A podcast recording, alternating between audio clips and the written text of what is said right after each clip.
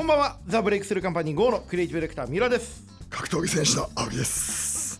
先輩もいいですか？はい、スーパーササダンゴマスンです。ありがとうございます。このポッドキャストは NHK ラジオニュースを聞くには意識が低すぎる、だけど何かいいことないかなと思って毎日を過ごしているために適当な話をしながら一緒に意識を高めていこうという番組です。ということで大好評だった先週に続き、今週もスーパーササダンゴマシンさんに来ていただいております、はい、本当にこのポッドキャスト聞いたってよく言われます。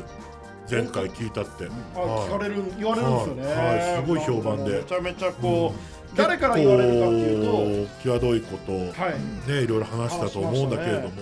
全然好意的ですごいなんかリスナーのリテラシーがめちゃめちゃ高いなって思いました。絶対に炎上することないですからね。全国で聞いてる人が北野裕二と佐藤大輔しかいないんじゃないかって不安がってた時期も僕あったんですけど、佐藤大輔聞いてますね。最近はいろんなところから、本当にこうやっぱりね、本当に愛情のある人だけが聞いてくれてると思う。石澤さんも聞いてくれてるって。どの石澤さんですか？時光さん。違う、時光じゃない、修三郎ですか？修三郎。石澤時光じゃないの？石澤修三郎さんはエポックという欅坂のミュージックビデオとか日向坂のミュージックビデオなんかを作ってる映像制作会社の社長です。へー。すごいいい人なんですけれども、とにかく顔が不幸そうなんで、青木さんちょっと避けてるんですよ、その人のこと。いや避けてねえよ。石澤さんはラブだよ。ラブですか？ラブだね、ハートのラブ、ね、石澤さんはとにかく青木さんの身の上を心配してくださって、青木さん何もアピールしてないにもかかわらず、どんどんグラビアアイドルとの会食を設定してくれようとしていて、青木さんから僕に連絡が来て、三浦さん僕ってそんなに困ってそうに見えますっていう割とシリアスなラインが来て、でもそういういやなんかすごい心配してくださって、青木さん金玉重いんじゃないかなって思われてると思うんですよ。歩きづらいかなって。そんなこと全くなくて、ちゃんと排出してるってことですね、金玉を。金玉は軽いんですよ、金玉には運動させてるっていう。運動させてるなんだけど、そう思われてて、その回を青木さんに対してやっぱリスペクトがすごいから、共通の友人である僕にちゃんと報告してくる。青木さんにこういう回誘ってもいいですかっていう、すごいめちゃめちゃちゃんとしてるんですよ。で僕もそれで、石澤さんからこういうお声かけいただいてるんですけど、どう思います青木さんっていう LINE 送ったら、いやもう直接来てますみたいな。じゃあ俺挟むなよって。いやでもちゃんとしてるわ、ちゃんとしてる。三浦さんがなぜか三浦さんも入っててさ、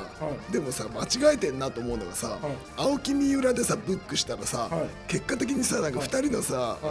なんていうの、けなし合いで終わってさ、2人のドブがさらすだけじゃん。なんでご一緒します？やだよ、俺そんなグラビアアイドルと話すことないもん絶対に。やっぱありますよ、なんかこう脅威が広いと大変だねみたいな。ないよ、絶対に話が合わない自信があります。本当ですか？これ1個だけ言っていいですか？僕石田さんに感謝してて、僕一番好きなグラビアアイドルが1人いるんですよ。一番好きな、なんか石澤さんから三浦さん今度グラビアアイドルの方と会食あるんですけどお越しになりませんって言われて、僕もグラビアアイドルの方と話すことないんでちょっと考えますねみたいな。ちなみにどういう方がお越しになるんですかって言ったら、いきなりその子だったんですよ。それ調べてるんですか？いやたまたま。それでそれはちょっとびっくりしましたっていうことで、なるべくスケジュール調整しますってお声で。まだ今その途中なんですか？まだです。現在進行形の話なんだ。10月末ぐらいのやつですよね多分。そうです。歯ですね。歯ですね。歯どの歯？歯王の歯。歯王の歯ね。もう歯王に近づいてる。歯王に近づいてるってこと？リテラシー高すぎるよ。今の歯王の歯分かるやつ地球に5人しかいないから。分かりました？でもなんとなく分かりますよ。歯王の覇王に僕一回一瞬継がないかみたいなノリになったことがあったんです。いいじゃないですか。どういうことかわからないままに、要は格闘技 K-1 プロレスレッスル1、ファッション、ガールズコレクション、その3つ全部の話がわかる人ってあんまいないじゃないですか。で当時白鵬堂にいた僕が仲介をしてる人間によくわからないままに連れて行かれて、入った部屋に覇王の覇って書いてあってびっくりしたっていう僕のプライベートエピソードをいきなり持ってきたんですよ。覇って。俺もだって覇入ったもん。覇って俺も覇入ったもん。じゃあまあ僕ら全員覇王の覇っていうことで、俺は覇に入って一緒に行ったのが酔っ払った箕輪で、歯が切れたっていう、歯が切れたって言ったら覇王の方ね、覇王の方、歯って言ったらちょっとなんか失礼になったから別の歯の意味が出ちゃうから、二の歯がペロペロになって、え今度面白いことやりましょうよとかやって、一番ひどい時期に、うん、俺死ぬんじゃないかなと思ってた思い出がある。なかなかね、はい、こう巻き込み事故は避けていきたいところですけれども、はい、はい、そんなわけでね、いろいろちょっとこの番組では普段は冒頭にリスナーからのお悩み相談やってるんですけれども、はい、冒頭にするんですね、はい、うん、スーパーサタンゴマシン先輩もこれちょっと悩み聞いてあげてもらってもいいですか。全然聞きますよ。はい、じゃあ1個目いってみましょう。はい、ラジオネームゆうきさん、青木さん、三浦さん、こんばんは。以前私のメールを読んでくださりありがとうございました。この前につきまだ割り切れないことがあるので聞いてください。割り切れないんだ。20歳を過ぎてから親を含めた周りの大人からうまくやれ上手にやれと言われることが多くなりました。とても曖昧な言葉なんですが、端的に人を傷つけないよう嘘をつき、優位になりすぎないよう立ち回れと私は解釈しました。頭いいこいつ、解釈がめっちゃ頭いい、解釈の解像度が高えよ、めちゃめちゃ頭いい、はい、うん、子供には嘘をつくな、真面目にコツコツとやれと言っている手前、大人になってから真逆のことをしろと言いづらいのでうまくやれとごまかしているように感じてなりません。私は大人になるということは優しくなることだと思っていましたが、これまでは子供の方が立派なのではないかと思ってしまいます。これまで絶対的だった大人はどこに行ってしまったのでしょうか。子供のダダを聞かせてしまいすみません。これ尾崎豊か。勇気は勇気は尾崎豊か。いたこで降りてきたのかな。うんまあなんで、まあ、簡単に言うと大人になるということはもしかしたらごまかすようなことなんじゃないかというこう気持ちを抱いてる勇気さんに何か言葉をかけてあげてください。青木さんどうですか。大人になる、優しくなる、まあ許容できるってことだからね。うん、まあ、はい、かつてね佐藤大輔はねミルコ・クロコップの煽り V で大人になるということはいろいろなことを諦めていくことなんではないかということを言ってましたけれども、許容できるようになることじゃないですか。最近なんか許容しました？許容しかしてない。試合しないオイル好きの選手のこととか許容できるんですか？いや潰しますよ。うちらもなんかあるんですか、その話が。それ12月にオファーいただいて、で今9月末なんでちょっとそれが9月末ぐらいでお返事いただけるって話なんですけど、はい、階級ってピタッと合ってるんだ。合ってんすよ今。意外に合ってんすよ。あ、そうだ、先方も痩せたんで走ってますもんね、はい、やっぱり息が上がるなみたいな、はいはいはいはい、だからそういうなんか走り込みをしてる SNS のとこ見ました、うん、あ、見ました、はい、あと最近だとねやっぱり YouTube でねここに来て話をし始めるっていう意外な展開を見せてるわけですよ。すごい。うなぎ、どこ、日本でいやシンガポール。びっくりした。はい、シンガポール。逆にシンガポールで面白い。行きますよね。僕行かないけどパワーは作りますよね。作る北の友人からの依頼で、今回だから10月5日僕そのプロモーション的にそれの試合するじゃないですか、はいはいはいはい、グラップリングマッチをやるんですよ、はいはいはい、その時にまだこう解説席にいらっしゃるはずですよね、はい、で、はい、もしやることになったら煽り部位を佐藤大輔に作れって言おうと思うんですよ、はいはいはいはい、アベマで。なるほどなるほど。そこでね、でそれを回復で、それを言ったらダメって言われるに絶対決まってんですよ。ダメって言われますね。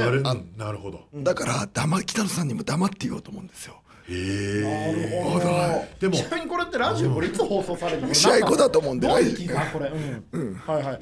10月12日ですからね、はい、なんでちょっとこの試合は日本格闘技の1試合だから、はい、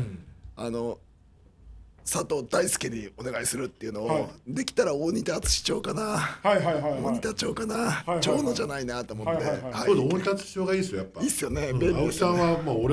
俺もそうだけどやっぱりこう滑舌に問題を抱えるレスラーは繰り返し言うしかないから、ヒトラーもね演説の時にね同じフレーズを何度も繰り返す、はいはい、ヒトラーは大仁田青木真也の系譜でねやってもらえるといいのかなと思いますけど、うん、行きたいなと思って絶対行った方がいいよ、はい、じゃあそれちょっと楽しみにして、うん、グラップリングマッチ。質問の答えに全くなってないっていいよね。まあでもなんか頑張れよってことでいいんじゃないですか、うんはい、じゃあ次の質問、はい、次の質問いきましょう、うんラジオネームまさかりかついたピン太郎さんからいただきました、うん、青木さん三浦さんこんばんは。神奈川県に住む27歳 OL です。インスタグラムやってるんですかね、私は付き合って4ヶ月ほどになる彼氏がいます。月に 3,4 回ほどお泊まりをするんですが、彼氏が経験が浅いのか相性が悪いのかあまり気持ちよくできたことがありません。これ何の番組、何これ初めて来た、これ何これ急に過ぎますけど、彼氏のことが好きなので何とかごまかしています。一時期は私が悪いのではないかと悩んだこともありましたが、2人のことなので話し合いを試みようと思います。男性が傷つかないように伝えるにはどうしたらいいですか。はい、これはね寝技世界一青木真也どうでしょうか、うん、これ多分ね、はい、こうガシガシやっちゃうんだと思うんですよ。本当に勝手に想像すんなよ、うんはい、じゃないですか。ガシガシやっちゃう、潤滑油が足りないんじゃないかなっていう気がしますね、うん、だから外部からでもそういうテクニック的なことじゃないと思うんだよね、聞きたいのは、うんうん、これテクニック的なことを聞きたいってこと。いやじゃなくて青木さんの寝技はどんなもんなんですかってことってこという質問ですよね。これ質問の意図はあ、そうなんだ。そうですよ、分かんない。一回ちゃんと落としてほしいってことですよ。いやまあ、お相手は僕でよかったらして差し上げますけど。なんだこの番組なんかインスタグラムじゃねえんだよ。いやじゃあなんか思ったのは、うん、これだこの手合わせが足りないと思うんですよ、回数が、うん、そういうこと、そういうもん、いやそういうもんじゃねえだろ。なんかいや手合わせをやっぱお互いにこう、だってまだ4ヶ月で月 3,4 回ってことはまだ12回しかしてないわけですよ。そう手合わせ足りない。何が分かるんだってことなんですよね。12回ってまだ12回なの？だからそもそも12回やって絶望的に嫌いになってないってことはもう好きってことですから。あ、そうでしょうね。いやだから手合わせが必要でさ、うまく技があったりとかあうんの呼吸とかさ、うん、自分たちの型を見つけていくわけじゃん、うんはい、これ青木さんの名言だけど、うんそのまあ、ちゃんと本に活字になってない名言だけど、5回セックスしないとその子が好きかどうかなんてわからないっていう青木氏の名言があるんですよ。そんなどうでもいい話2人ともしてるどの空間でしてるの。その行った後じゃないと本当にやりたいだけだとか本当にその子のことが好きなのかっていうのは射精した後じゃないとわからない。しかも5回1回目じゃまだわからない、うん、まだ性欲なのかもしれないって、はいはいはいはい、でも本当に好きかどうかっていうのは5回やった後、はい、初めてそれでもその子とまだお話ししてたいかどうか、うん、すぐに帰りたくならないかどうかで決まるんだって青木さんはすごく言ってて、ね、驚くことに、うん、村上龍も全く同じこと言ってて、あら、まあ、男女の友情が存在するとかしないなんて馬鹿げた問いがあるけれども、うん、それはお互いの性も根も突き果てたようなセックスの後にしか生まれない。ああ、じゃあやっぱそれはあってるかもしれない。まだ青木真也と村上龍同じこと言ってましたね、うん、だってやっぱりそのね擦り切れるぐらいまで擦ってからだったと思うんですよ、うん、なんかもう聞いてるだけで痛くなってきた青木さんだから擦り切れるまで擦ったことないからだよ。擦り切れるまで擦るっていう言葉のインパクトすごいなでしょ言語がすごいグーってなるけど言語が力、うん、これ男性が傷つかない伝えるにはどうしたらいいですかっていうと伝える伝えないじゃねえんだと。けどもう12回付き合ってまだ別にね、うん、まだ次もあと 3,4 回お泊まりするわけでしょ、はいはいはい、ってことはもう大丈夫なんです。大丈夫ですね、はいはい、ということなんで、まあいいな、伝える伝えないじゃなくて、もうだってもうダメだったらもう5回目で別れてますから、うんまあそうですね、むしろ体の相性が合わないのにまだお付き合いが続いてるってことはもうまあまあまあ出会ってるんですよ。ギフトだってことだよね。もう出会っちゃってます。もうインプルーブするように頑張るしかないよね、うん、はいということでまさかり担いだ。それからウーマナイザーを買ってください。うるせえ、うん、アフリエイトすんだ、うんはいはいはい、勝手に満足してくれればいい、まあまあね、勝手に満足すればいいじゃないですか、はい、そこは、まあ、これのろけですからね、はい、なんで、ハッシュタグ三浦青木で、青木さん宛てにインスタグラムを教えてください。青木さん宛てにインスタグラムを教えてください。回答は以上です。これもスパイかもしれないじゃないか、はい踊り操作ね、怖いですね。27年末特番用の仕込みがバレましたね、はい、年末特番用の仕込みがバレちゃいます鋭い、やっぱすごいわ。試合の時に気持ちが研ぎ澄まされてますね、うん、青木真也インスタグラムで、声をかけると必ず応答してくれる説というねことですけれども、もう一個相談が来ています、はいラジオネームアブソリュートエゴダンスさん、東京都まだ36歳男性からです。三浦さん青木さんスーパーサスダンゴマシンさんこんにちは。トップクリエイティブディレクターマーシャルアーティスト総合芸術家のお三方ということでリニューアル初回のゲスト会ということ以上にメールをお送りする理由しかありませんでした。構文が複雑、個人事業主このポッドキャストやチェジバラのアドレスのように G メールを使ってしまっているまだまだ信用に足りないものなんですが質問させてください、うん、とにかく構文が複雑なのこいつ、このポッドキャストや三浦さんはラジオ新大陸、サスダンゴさんはチェジバラ、青木さんはボイシー、サスダンゴさんはアーティストスポークンなど音声メディア音声配信を行っていらっしゃいますが、音声配信音声メディアの可能性をお伺いしたいのと、何でもない何者ではない自分も音声配信をコツコツやっているんですが自己満足なのでしょうか。価値あるものづくりに関して素人に楽しみながら音声配信、うるせえなこいつ正直なパーソナリティだね三浦貴弘ってのは本当に正直なパーソナリティだこれはね素晴らしいことよ褒めていただいてありがとうございます。ごめんなさい、ちょっとまず正直であることだからね。滑舌がもう回んなくなっちゃってこいつの構文に対して。簡単に言うと音声配信メディアの面白みを教えてくださいってことですね。なんかちゃんと聞いてますよってことですね。嫌なことあった今日、うん、あるだよね、うん、なんかこう限界なだみたいよ。ああ荒れてます、ね、荒れてる、うん、どうしたの？いやなんかもう最近ね、会社のね社員が 3,4 人辞めるんですよ。もうそのストレスがすごくて、でもう週末に砂をかけていく系ですか？砂をかけていく系？いやそんなような人じゃないですよ。分かり合った上で、まあちょっとお互いの方向性が違うということで、まあ氷室と布袋みたいな感じで離れていくやつがちょいちょいいますね。円満です。円満は円満ですよ、もちろんなんですけれども、やっぱりこう辛いっちゃ辛いですからね。ああそうか、そうか。音声メディアの可能性、戻し方が超上手だね。いや付き合い長いから付き合い長いからでも荒れてるのもバレちゃったしね。付き合い長い。どうですか音声メディアは？青木さんどうですか音声メディア？僕ね割とね今ちゃんとやり始めてる、いろいろ含めて。ボイシーが人気ですよね。なんか俺思ったのは YouTube って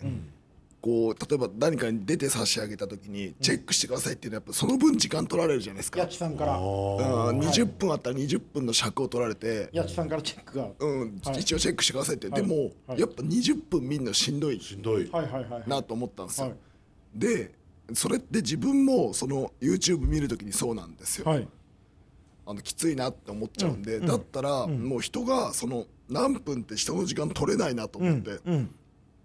音声は自分でやるだけですもんね。ながら聞きじゃん、全て。まあここだけの話、このラジオも僕らチェックしてくださいって番組側から来るんですけど、一回も聞いたことないです。チェックそれがすごくいいと。だって今のところ話しちゃいけないことは一言も話してないですもん。そうですね、圧倒的に完成度の高い端正な番組作りを心がけてますからね。なんかこうながら本当に集中してる、喋りながら凝縮してながら聞きでしょ。なんかこうこのグダグダ感がいいみたいな、ゆるい感じがいいとかっていうやついるじゃないですか。こういうポッドキャストとかラジオとかって全員俺ぶち殺してやろうと思ってて、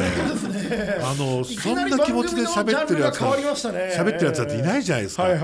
それが褒め言葉だと思ってるやつとかはマジで反省したことが、もう時代変わってんですよ。最先端だからポッドキャストが。もう全部の一個一個の発言に意味がありますよね。2つ以上のなんなら我々の呼吸すべてにその意味があるのに、そんなことも分かんない。何がパワーワードだと、パワーワード選手権みたいな、そんなことやってるやつらには一生やってろって感じですよ。本当そんなやつもポッドキャストとかラジオとかに意外とね、やっぱ真実ありますよ。そうですね、急に番組の緊張感が上がってきましたけども、さっきからね青木氏がねながら聞きがいい、ながら聞きがいいの。ながら聞きの方がちゃんと脳にダイレクトに入ってきますし、だから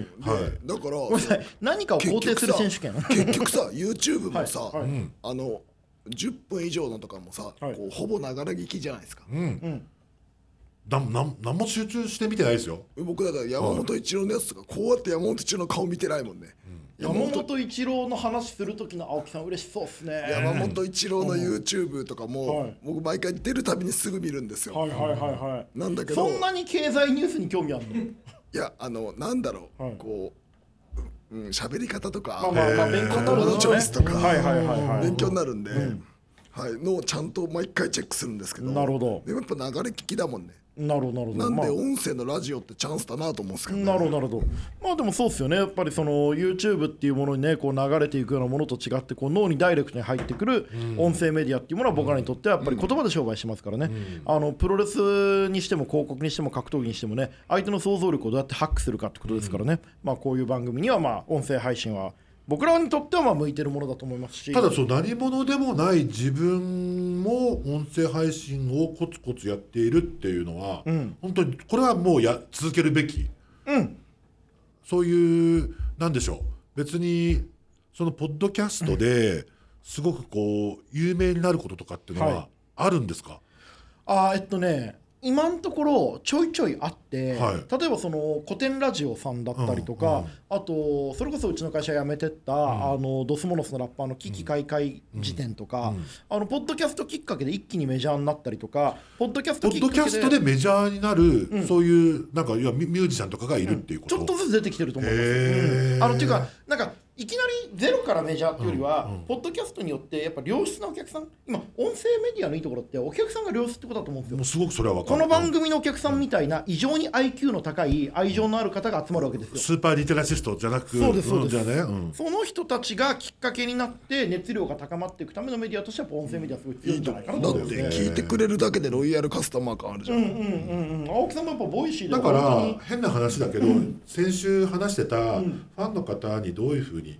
こう声かけられるのが一番嬉しいかって言われたら、やっぱラジオ聞いてますとかポッドキャスト聞いてますっていうのは実はものすごく嬉しいことですよね。うん、僕もやっぱりね、うん、シンガール25見てますタクシー広告で見ましたよりもタクシー広告見るわ、やっぱりラジオ新大陸聞いてますって言われたり、ね、青木さんとのポッドキャスト聞いてますって言われるとやっぱテンション上がりますもんね。そうですよね、うん、まあ、そんなわけで、音声メディア今ね、いいファンが集まってくれてるってだけでもやっぱりこう素敵な愛せるメディアだと思うんで、だからたとえどんな少ない、はい、まあ、リスナー数だとしても、うんうんうん、ちゃんと大事に続けるべきだってことでしょこの彼にとっても。一人しか聞いてなかったとしても、うん、その一人の人生に負荷がかかる可能性があるから音声メディアってのは素晴らしいから。いいね、ありがとうございました。超いいこと言ったね。たとえリスナーが一人だったとしても、その人の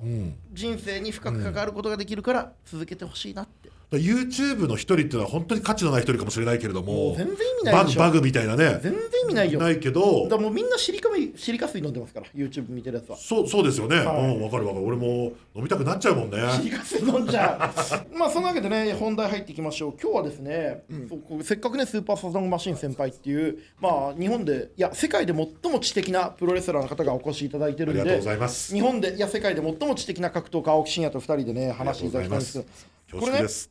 ーパーサザンマシンさんから見て、はい、青木真也のプロレスってどうですか？はい、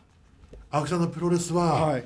要はまあすごく言うと青木真也にとっての、はい、やっぱりそう生活の青木真也にとっての、その人生の豊かさの、はい、演出だろうなとやっぱり思っています。もう本当にその通りなんでしょうね。はいはいはい、人生の青木真也さんという格闘家にとっての、はい、その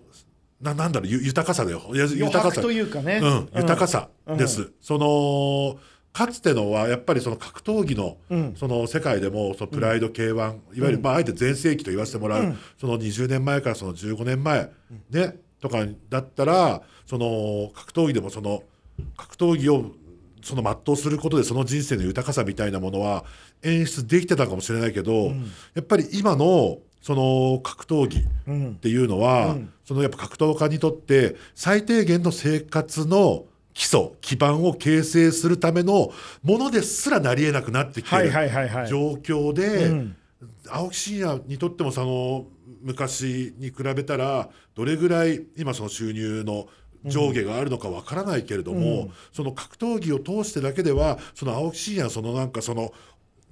穣な表現をできる媒体ではやっぱなくなりつつある中で、そこにプロレスがいや DDT があるっていうのはめちゃめちゃいいことだと思う。いやー本当に僕もそれはファンとして思っていて、うん、強いだけの人だと思われがちなんだけども、一番面白いからそう青木真也っていうのは強いっていうことは実は一番大事な魅力じゃないっていう、うん、そうなのよ。狂ってるとか手を出すのが早いとか、うん、もっとこう重層的な魅力があるっていうところの凝縮がまあ DDT のプロレスになってる、うんうん、ねだからこういうさ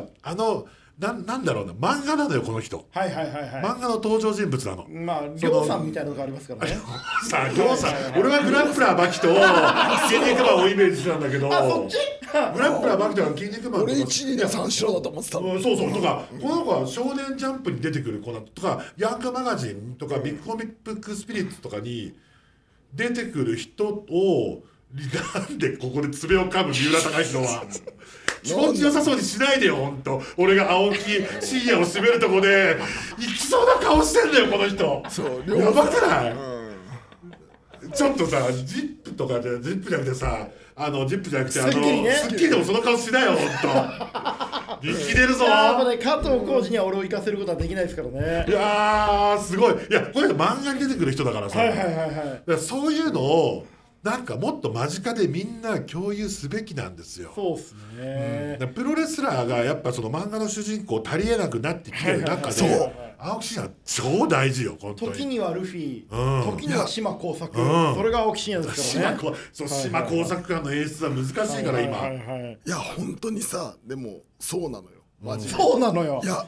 やっぱプロレスラーが嬉しくなっちゃってボキャブラリーなくなっちゃったじゃん。プロレスラーがプロレスラーじゃないのよ今、あ、そうですか。こうやっぱプロレスラーがプロレスラーじゃない部分ありますよね。やっぱりもともとプロレスラーがプロレスラーだった時代っていうのがあって、うんうん、要は一夜にしてプロレスラーが人生を変えるような試合とか、はいはいはいはい、そういうのが昔はあったのよ。G1クライマックス決勝とか IWGP とか三冠戦で、その評価でその結果でプロレスラーが全部の人生を全部もうオスを全部ひっくり返して時代を全部自分のものにするみたいな、そういうのもプロレスラーなくなってて、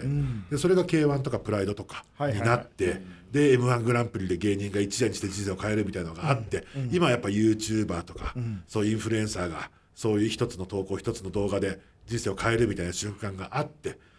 ていうのがある中で、もうプロレスがもうそういう風になり得ないけど、結構俺ね、あれちょっと面白い話で、その DDT をさ、そのサイバーエージェントが買ったじゃないですか。はいはいはい。今、ね、青木さんとスーパーサスダンゴマシンさんが活躍されてるDDT という団体はサイバーファイトという会社が運営していて、うん、要はサイバーエージェントの子会社なんですよね。子会社なんですよね。上場企業のグループなわけですよ。はいはいはい、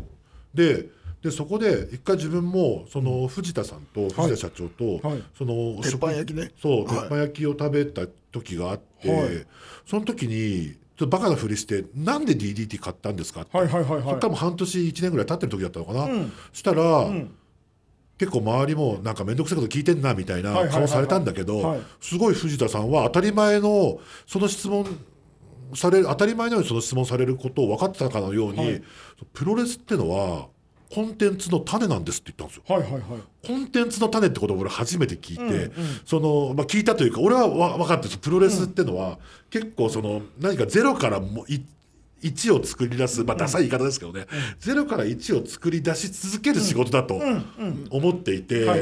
その世相を映す鏡でもあるけれども、はい、結構そのエンターテインメントの最先端であるべきだと思ってて、プロレスを見て、うん、その笑い芸人の人とかいろんな人がインスピレーションを受けてものづくりとか仕事に反映してくれればいいなってずっと思ってる部分があって、結構それはあるんですよ、はいはい、でそれを見て、その結構自分たちはその0か1は意外とコンテンツの種って意外とないんです、はいはいはいはい、意外とすごく規模感が必要だったり、うん、お金がかかったり、うん、たくさんの人があるんだけど、結構プロレスってそれをマイクロサイズで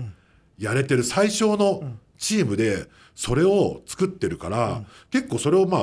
収録すれば2時間の番組が普通にできちゃうみたいな、うん、それが普通のスポーツとか格闘技ともちょっと違うみたいな言い方をしてて、うん、それがすごくなんかこう面白いなと思ってて、だからそれがね、なんかそれともう青木真也も多分同じことを感じてるところかな、はいはいはいはい、三浦さんとかみんながプロレスに惹かれるところをすごく言語化してると思ったの。あ、でもめちゃくちゃいいと思いました。でもクリエイティブの権化だよね。いや、もうプロレスは本当に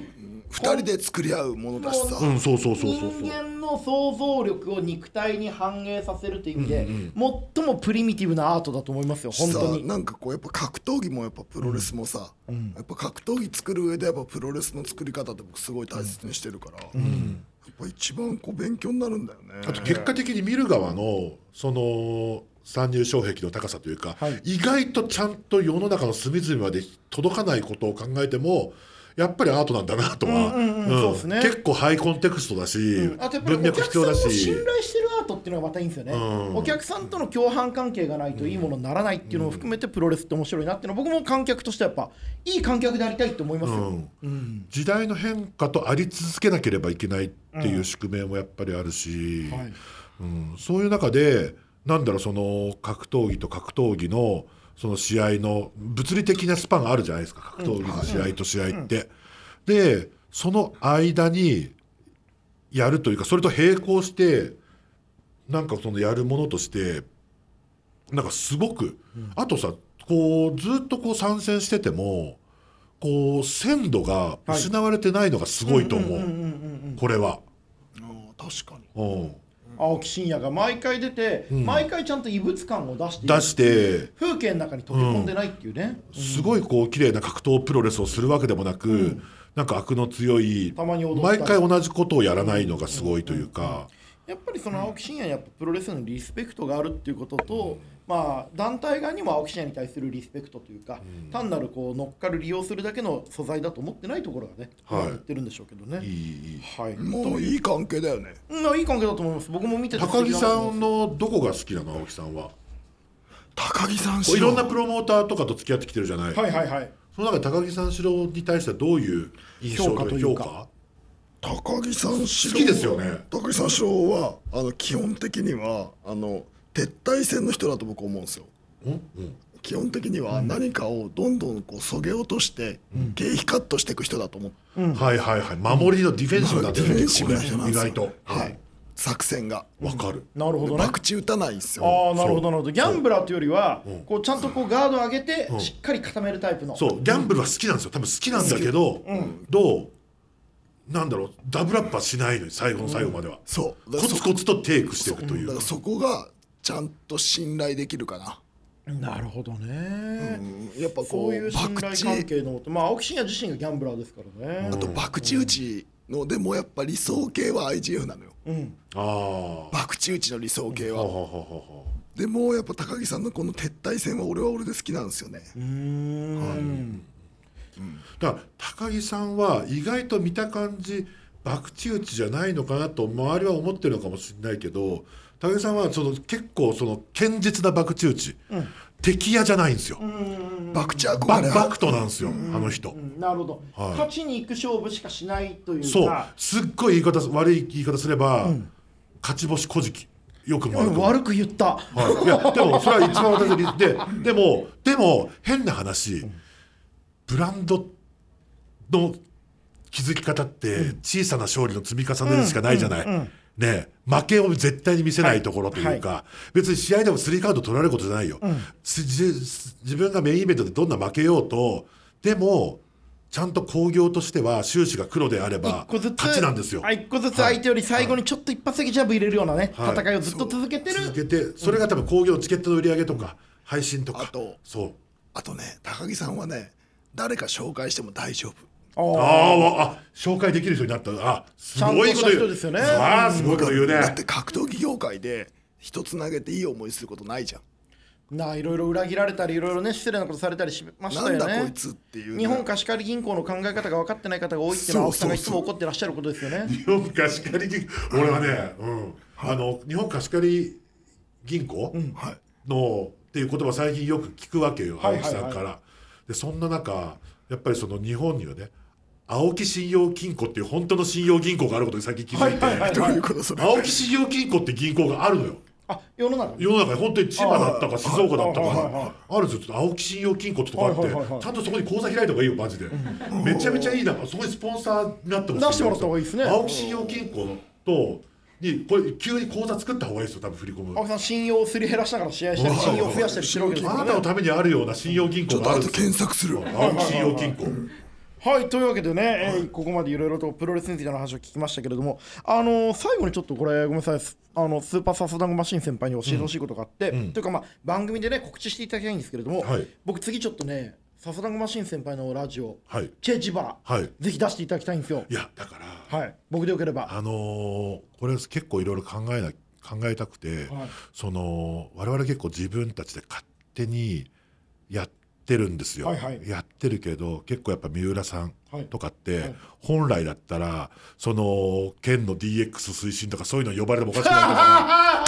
から県しかり、新しい街づくりみたいな、金沢市長と新しい働き方について対談したことのおなじみですからね、はいはい、だから、はい、ちょっともうフェイクで、はいはい、なんか新潟県をめっちゃ良くするみたいな感じの俺と全く他の行政とかスポンサーとか入れずに、はい、あえてこういう話じゃなくて、はい、めっちゃいい話だけする30分とかやりません？はいはい、もう全然やりますよ、はい、なんならちゃんと調べ物していきますよ、はいはいはいはい、なんだ俺全部台本書いてもいいと思ってる。一緒にやりましょう、はいはい、台本書いてめちゃめちゃいい、はい、書き起こしたら新書1冊分になるぐらいの、はいはいはいはい、厳冬者じゃないところから出るやつ、ね、新潟日報事業者です。はいはいはい、はい、で後からで俺最近そういうちょっと本当シンポジウム系の仕事とか、はい、クソみたいな思いしかしてなくて、もうその仕事がフィニッシュ、仕事がもうなんていうんですか、その受注してから、はい、その仕事が実施される日までの間に、はいはいはいはい、確実に喧嘩しちゃうんですよね、その先方と。だけど俺は新潟のことを良くしたいと思ってないわけではないってことを。わかりますよ、めっちゃインスタグラムで新潟のグルメ発信してますね。はい、はい、なんかそれも俺は絶望から発信してる部分があって。そうだったんだ、そんなハイコンテンツなんだ。ストレスから来る過食ですよ本当に俺は。そうなんですね、はい、だから俺はね結構最近、金沢行ってるじゃないですか、はい、新潟に来てほしい。新潟でもね美味しいもの全部紹介するんで。やりましょうやりましょう、はい、俺金沢のことを紹介するノートを、うん、この間会社のいろんな事業とかプロジェクトに関するノートを書いてくれって言われて、うん、俺に頼るなってお騒ぎした後に金沢のことを紹介するノートを書いて、うん、今関係各飲食店に送りつけて、うん、問題ないか見てくださいっていうご連絡を。チェックをさせてるの？はい、全然帰ってこなくて、うん、このままお蔵入りするんじゃないかなと思ってます。いやでもマリネステーキの店本当一度行ってみたい。ひよこね、うん、ひよこ美味しいんですよ。いや三浦さんやっぱうまいもん知ってるもんね、うん、任せてください。でも僕新潟行ってみたいですね。はい、新潟県の行政の DX について30分プロレスに例えながら話したいです。そうだよね、はい、うん、確実にちゃんとね背骨を折ってやりたいんですよ。やりたいですね、はい、今の新潟でやられてる施策をちょっと私も、はい、あれしますんでちゃんとオリエンテーションしますんで、はい、それがいかにちょっと情弱相手のビジネスになってないかなってこととかも含めてちょっと審査しておいて検証させていただいて、はい、でこうしたいなってのを楽しくお話しましょう。わかりました、はい、意味のある新潟ラジオ千々原参戦、はい、期待しております、はい、今日はありがとうございます、はい、というわけで、ここまでで、三浦貴大と青木真也とスーパーサスダンゴムシの人生交差点、はい、一旦お開きですけれども、青木さん、はい、今日の俺たちの宿題は何にします？新潟じゃないですか。そう新潟、はいはい、新潟行きましょう。新潟、ほら新潟シュートの人、ああ風田さんね。風田さん、いや危ない人がいるんだよ。俺風田さんとね、定期的に電話するのが楽しくて。危ないでしょあの人。どうやったら痩せますかって聞いたら、うん、ちょっとねダイエットしたいんですけどなんか俺のパーソナルトレーナーになってもらえませんかみたいなことで頼んだら、はい、食べないでくださいって言われて食べない食べなければいいです。風田さんは食べないでくださいって MA キックだから一番危ないとこですよ。